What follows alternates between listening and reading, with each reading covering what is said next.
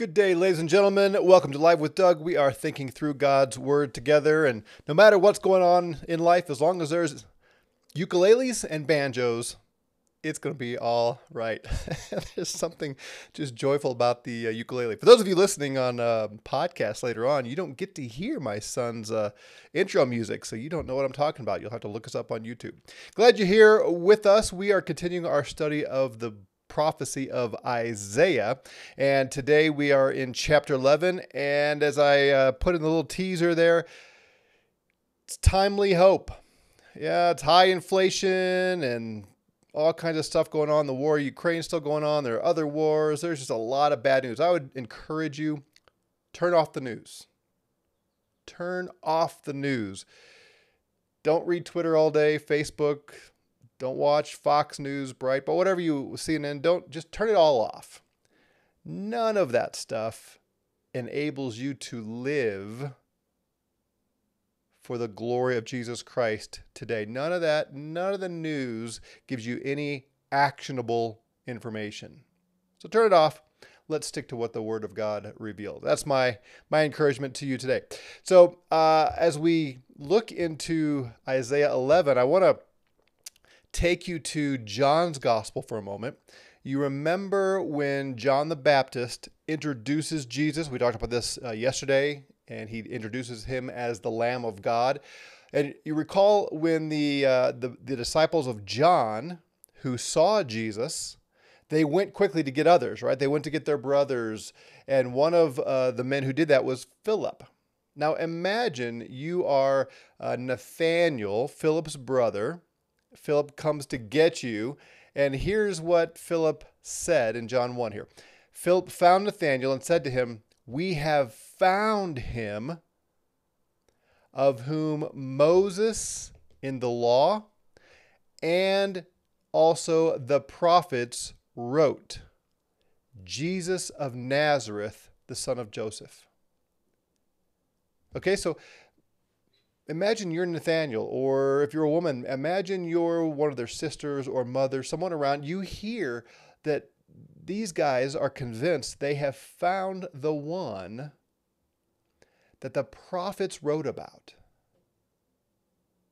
Right? This is the culmination of generations, hundreds and hundreds of years, in fact, more than a thousand years, of expectation of this coming one and your friend, your brother, your son, may, you yourself, if you're putting yourself in the sandals of Nathaniel, you are convinced that we have found the one.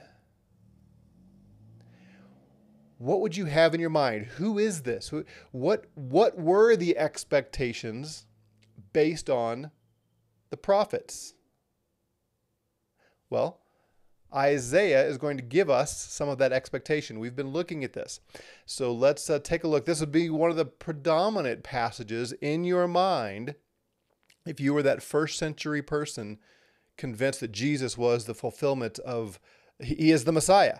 Uh, this is one of the predominant passages you would have in mind. So we've been looking at this back to chapter 11, verse 1.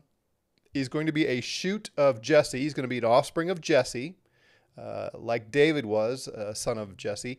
And here it says, a branch from his roots, from Jesse's roots, he will bear fruit. All right, so what fruit is this branch going to bear? What's he going to produce when Messiah comes? When he finally arrives, what is going to be the result? Right? That's what a fruit is, the, the product. Well, before we get the product, we, we learn a little bit more about the Messiah and his character, if you will. The Spirit of the Lord will rest on him. Right? God's Spirit, Yahweh's Spirit, will rest on him. It will settle on him. The Spirit of wisdom and understanding. The Spirit of counsel and strength. The Spirit of knowledge of Yahweh and fear of Yahweh. Those are all going to be true of this one. Which, as we said, is why it's important when we see the Spirit resting on Jesus and the voice coming out, This is my beloved Son, and all of that, right? in verse 3 we get a, uh, a description of what's what his heart is like what his motives are if you will he says he will delight in the fear of the lord we, we've talked about that he, he's going to breathe in like a pleasing aroma fearing yahweh. What's he going to do? That's what we spent the last couple of days looking at. He is going to be the judge. When Messiah comes, he has the spirit of Yahweh resting on him and the spirit of wisdom and understanding all of that, and he will judge. It's the first task described or describing the Messiah. Judge. Again, we just don't think about that so much. And I, uh, this, just this morning, I was pondering. Some of you are in churches, more liturgical churches maybe, that repeat the Apostles' Creed maybe every Sunday, certainly weekly, or um, I, I, don't know, I shouldn't say weekly, but regularly, right? You repeat the, the Apostles' Creed. I wonder how many times we have said the Apostles' Creed and given almost no credence to one of these one of these verses. Uh, you know the Apostles' Creed, right? I believe in Jesus Christ, God's only Son, our Lord, who was conceived by the Holy Spirit, born of the Virgin Mary, and so on and so on and so on. Look right down here. Can you see my cursor? I believe in the Holy Spirit, the Holy Catholic Church, the communion of saints. But what comes right before that? Speaking of Jesus, he ascended on the third day into heaven. He seated on the right hand of the Father, and he will come to do what? To judge the living and the dead. Right? This creed that some say over and over again, weekly, monthly, regularly, this creed, he's going to come to judge, and yet I don't hear Christians spending a lot of time concerned about judgment or telling others that Jesus is the judge and he's coming to judge. Why is that? Why is that? It's the first task uh, describing what Jesus, what the Messiah is going to do here in Isaiah 11. He's going to judge. And he's going to judge, remember we discussed this, not based on skin color, not based on life status. He is not persuaded. He is he is the ultimate blind judge in the sense that blind justice. He is he's going to judge with righteousness and fairness. And he's going to pronounce his verdicts not based on uh, anything other than actions and deeds. As I was pondering this again, I couldn't help but contrast this justice with what is being uh, perpetually uh, discussed in our culture. I just told you not to watch the news. but when you do watch the news, you're going to see and hear this constant chaos that's being raised because our leaders, and this is not just true in the US, this is true all over the world, our leaders have a, an agenda to create a judgmental people. I, I should say a judgmental climate. They divide people into different categories. These are the, the intersections I was talking about yesterday. Dividing men and women, dividing different ethnicities, dividing different social classes, dividing what they call sexual orientations. And this is why they continue to add letters to what I call the perverse alphabet. All of this is by design because if people will judge one another based on these classes, these identities, rather than on actions, then we can maintain turmoil and and warfare and chaos. But if everyone just judged one another based on deeds, it becomes very simple.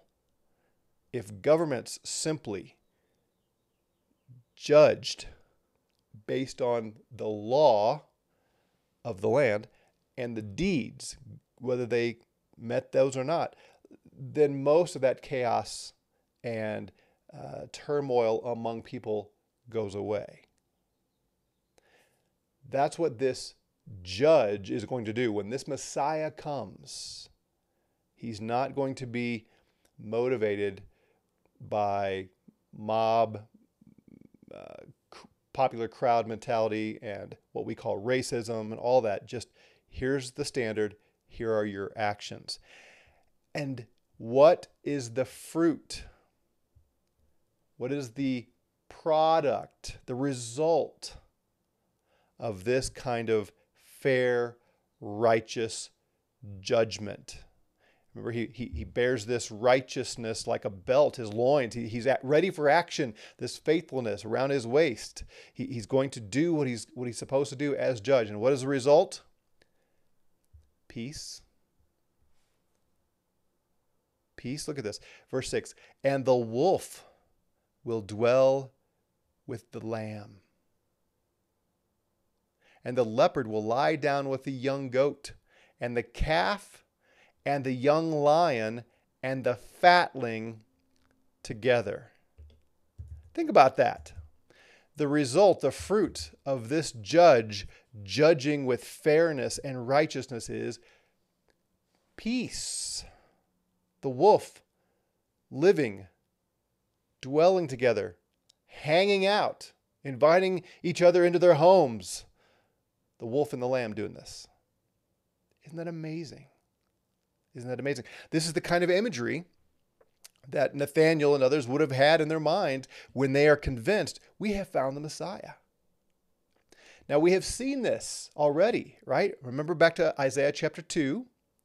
What's going to happen as Zion, the mountain, is lifted up and the word goes out from Zion to all the nations? The nations are going to flock to Zion and they are going to beat their swords into plowshares. There's going to be peace. Or chapter 9, when this child is born, when the son is given, and the government is placed on his shoulders, what's going to increase? Peace. And hear this image when he comes to judge, there's going to be peace. Now, the language that Isaiah writes here, the, the vision that he has, is a change in what we call nature. Right? These are animals. The wolf dwelling with the lamb. You, maybe you've heard the quip what democracy is. You know, we, we in the U.S. live in a republic, representative government, right, where we elect certain representatives and they represent the masses. And the left continues to push for a, an elimination of the electoral college and they want democracy. And way back, centuries and centuries before, uh, the U.S. government was formed, uh, someone quipped about what a democracy is. Democracy is uh, three wolves and a sheep voting on what's for dinner. right? right? When you when you let all people have an equal vote, full on democracy is a sure way to destroy a people because then it just becomes uh, the, the popularity vote and then the power vote, the strength and the masses, and it leads to tyranny. Always. Democracy doesn't work. Because when you have a mass of people, there's going to be wolves, and the wolves are going to vote to devour the lambs. Well, that's that imagery is taken from nature, right? Where lambs are sitting ducks. Just adding metaphor to metaphor. They are prey for the wolves. So notice all these predators and prey in the relationship. The wolf, the leopard, the lion, those are all predators. The lambs, the goats, the, the fatlings or the, the yearlings, they are all prey and they are all going to dwell together. They're going to hang out together. That's peace. And look at this a little boy will lead them. Imagine that. Can you imagine having a son five years old and him out there leading like a like pets, not only sheep and goats and little bitty, you know, fatlings, but a 5-year-old boy leading wolves and leopards and lions tamed like pets. Let me ask you I see a, a statement here from Lon. I'm going to look at this. While I'm reacting to that, I want to ask the rest of you what does this sound like? A boy leading a lion, for instance. Does that remind you of any other Old Testament passages? See if anybody uh, can get where I'm going here as I look at what Lon said. Lon says, Is this, verses 6 and 7, after the separation and destruction of the goats from the sheep, the saved versus pagan? Is that why there can be finally peace? Okay, Lon brother and everybody else, hang on just a second. Hang on. I know we we just we we want to jump to everything we know in the New Testament and and get the timing all of this. And I want to get there too. But we come to these texts with all of those assumptions, and I just so I'm just going to put you off for a minute. Maybe it's a good question. Uh, hang on, and let's just again sort of have our virgin experience with the original prophecies, and then because uh, there's more coming uh, here in chapter 11 that uh, may may speak to some of that timing issue. So yeah, hang on, hang on. Yeah, Janice has a return to the garden and paradise. Yes, what I was thinking in particular is uh, let me pull this up for you in uh, Genesis 1. I think it's verse 28. All right, the command, the original command given to, to humans here is be fruitful and multiply, fill the earth, right? So make more of you and subdue it subdue the earth. He goes on uh, down here, maybe it's before that. Rule and subdue, rule over the earth. Uh, let us make mind, let, us make man in our own image and let them rule over the fish of the sea and over the birds of the sky. Right? So that was the, those are the original commands given to mankind. reproduce and rule the earth. Rule rule creation, rule rule nature, what we call nature. And remember in Psalm 8, where David is, is marveling that God would look at man, at humans, with such dignity and give us rule and reign over, over all the creatures. He's just marveling at that. And, and Hebrews chapter 2 picks up that theme and says, We don't yet see all of creation bowing the knee to mankind, but we do see Jesus. Well, I have a son who used to be a little boy, and I assure you, there is no way I would allow him, invite him, encourage him to go hang out with lions and try to pet them and lead them like he might a dog. Right? We are not there. But this is the vision that Isaiah sees. A boy is going to lead these wild dangerous animals. He goes on with more. Also, the cow and the bear will graze. Their young will lie down together. This is going to be a generational thing. The bear and the cow are going to get along just fine, and their young are going to get along just fine, and their diets are going to change. They're going to graze, and even the lion and the ox, they're both going to eat straw, which I don't know that much about cows and oxen, which so you know that that's not new for them, but it's new for the lion, right? Lions like meat. But when Messiah comes, the lions are going to stop eating meat and they're going to eat grass. Yeah, as Janice said, a return to Eden, right? Getting back to way things were before the what? Before what we call the fall and the curse, right? Uh, again, back to Genesis. So after Adam and Eve sinned, or to put it historically, chronologically correct, after Eve and Adam fell, as far as we know, it was all eating plants and grass. In fact, man wasn't allowed to eat animals until after Noah, right? So we remember how this all worked. The, after Eve sinned and then Adam sinned, and they have the whole discussion here about uh, nakedness and, and all that. Here's the here are the curses from God in Genesis 3. The Lord says to the serpent, remember the serpent is the one who deceived Eve. The Lord said to the serpent, Because you have done this, cursed are you more than all the cattle and more than all the beasts of the field. On your belly you will go, and dust you will eat all the days of your life. So God curses the snake, puts him on his belly, so he's crawling around. Uh, and the assumption is he was more upright before this. And then he says this, right? I will put enmity between you and the woman, between your seed and her seed.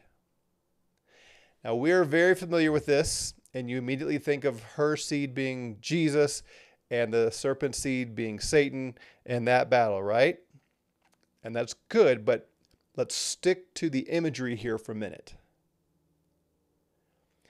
This curse says that the woman's children are going to be at war with the snake's children.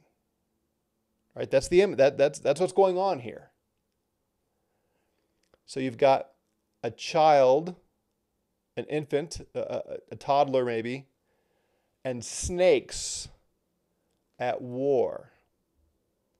And humans, they're going to step on snakes' heads and, he- and snakes are going to bite the feet of children. Right? You see that? That's the imagery there. Notice the next part of the vision in Isaiah.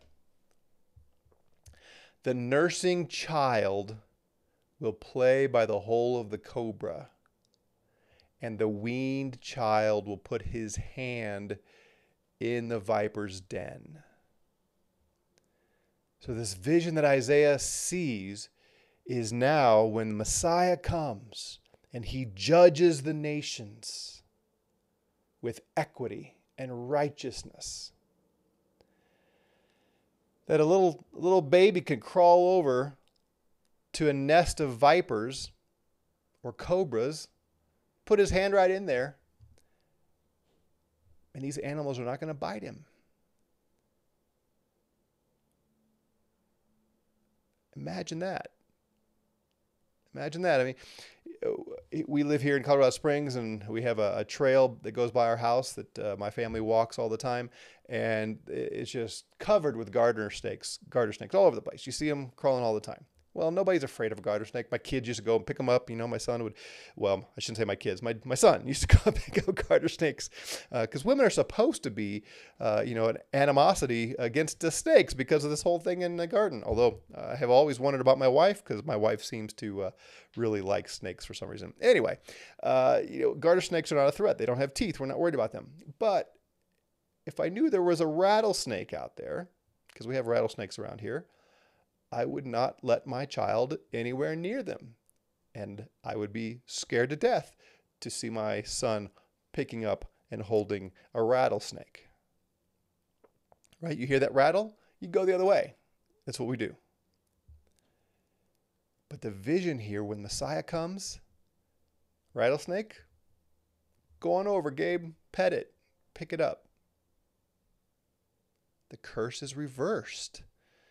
You see that here. Last thing for today, verse 9. They will not hurt or destroy in all my holy mountain. Notice there's no object here. They will not hurt what? They will not destroy what? Nothing is mentioned. It's a, it's a big, big statement they, all of creation, will not hurt anyone or anything. They will not destroy anyone or anything. Right? Peace. No more damage and destruction. Why? For, here's why because the earth will be full of the knowledge of the Lord as the waters cover the sea. You think of a sea, waters cover the sea completely, right? Wherever the water stops, that's where the sea stops. You don't have sea where there's no water. As the waters cover the sea, the earth will be full of the knowledge of Yahweh. And that is the reason why there will be no more hurt and destruction and fighting and war between man and nature, between man and man. This is all going to come about when Messiah comes. That's the image here. Remember, the Messiah, we saw this back in verse 1, or verse 2, I should say. The Spirit of the Lord rests on him, and the Spirit of the knowledge of the Lord. And you remember what we talked about when we looked at that verse? When the Bible talks about knowledge between people, do you recall what I, what I said about that? Uh, what, is it, what does it mean? What, what is, because we think of knowledge as information, right? We, we, we tend to use it that way, facts. But, but we stress that when the Bible talks about the knowledge between people, it's not simply information. It's, it's more than that. It's more than facts. Do you remember what I said? That, that knowing another person in the Bible expresses or communicates? Anybody remember that? I know there's a little delay here, so I'll give you a chance. Lon says Maranatha. That's right. You know what Maranatha means, by the way, Lon? Curious. Do you know what Maranatha means? I'll give you a chance to respond to that as well. So, knowledge, like um, the knowledge that Moses had with God, or to lead the witness here, uh, the knowledge that Adam had of his wife. Remember, we talked about that in Genesis 4. Here, I'll, I'll pull that up uh, since we were just in Genesis anyway. Uh, Genesis 4. Here in Genesis 4 1, it says, Now the man, and the NAS says, uh, the man had relations with his wife Eve, and she conceived and gave birth. This word for he had relations with is literally in Hebrew the word knew. The man, Adam, knew his wife, and she conceived and gave birth. This, this phrase is used over and over again. Yeah, Janice got it intimacy. I mean, there's nothing more intimate in, human, in humanity than sexual relations. It, it, it is a, a close personal relationship. That's what the, the word knowledge communicates. So Adam and Eve knew each other. Eh, we, we didn't have that phrase, right? They knew each other in the biblical sense. Moses knew God, he had a special relationship. So this this Messiah who's coming is is filled with the spirit and the spirit of the knowledge of the Lord. That spirit is going to create this this wonderful close love between uh, the coming one and the Lord. Well, look what it says is going to be the case in the whole earth the earth will be full of the knowledge of the Lord. Just like waters cover the sea, so knowledge of the Lord, intimacy with the Lord, knowing the Lord in a, in a close love relationship, that'll be true of the whole earth. So imagine you're Nathaniel and you're told, We have found the one that the prophets spoke of. And you're pondering this. You're walking around, you go see Jesus, right? And, and he tells you about, I saw you under the fig tree and all that, and you're just, you're amazed. Nathaniel said, Well, you are the, the, the Son of God. You are the Christ. I believe. And you're following him and, and you're, you're, you're reflecting all of this. And, and now you're thinking, the one the prophets said was coming, and, and you're reflecting in your mind from Isaiah 11, thinking, whoa, what does this mean for us? Well, the Spirit's going to come upon him and he's going to have wisdom and understanding and counsel and strength, and he's going to judge. And he's going to judge with righteousness. And the whole world is going to be transformed. And the lion and the lamb are going to lie down together. The wolf and the lamb are going to lie down together. And the whole world is going to be full of people who love him. And as Lana's already said, and I, I prompted at the beginning, it begs, it provokes the question as when? When is this going to happen? Because we look out at our world right now and we say, it ain't here yet, is it?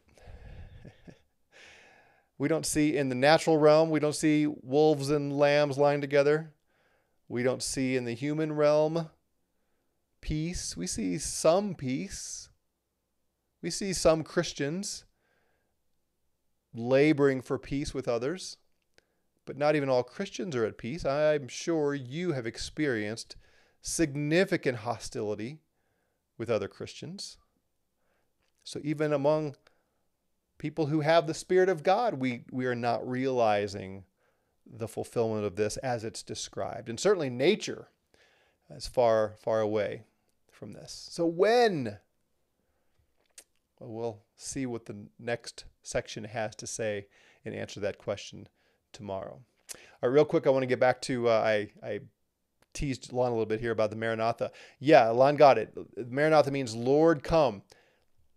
But there is one more element of Maranatha that doesn't come across in our English translations very well.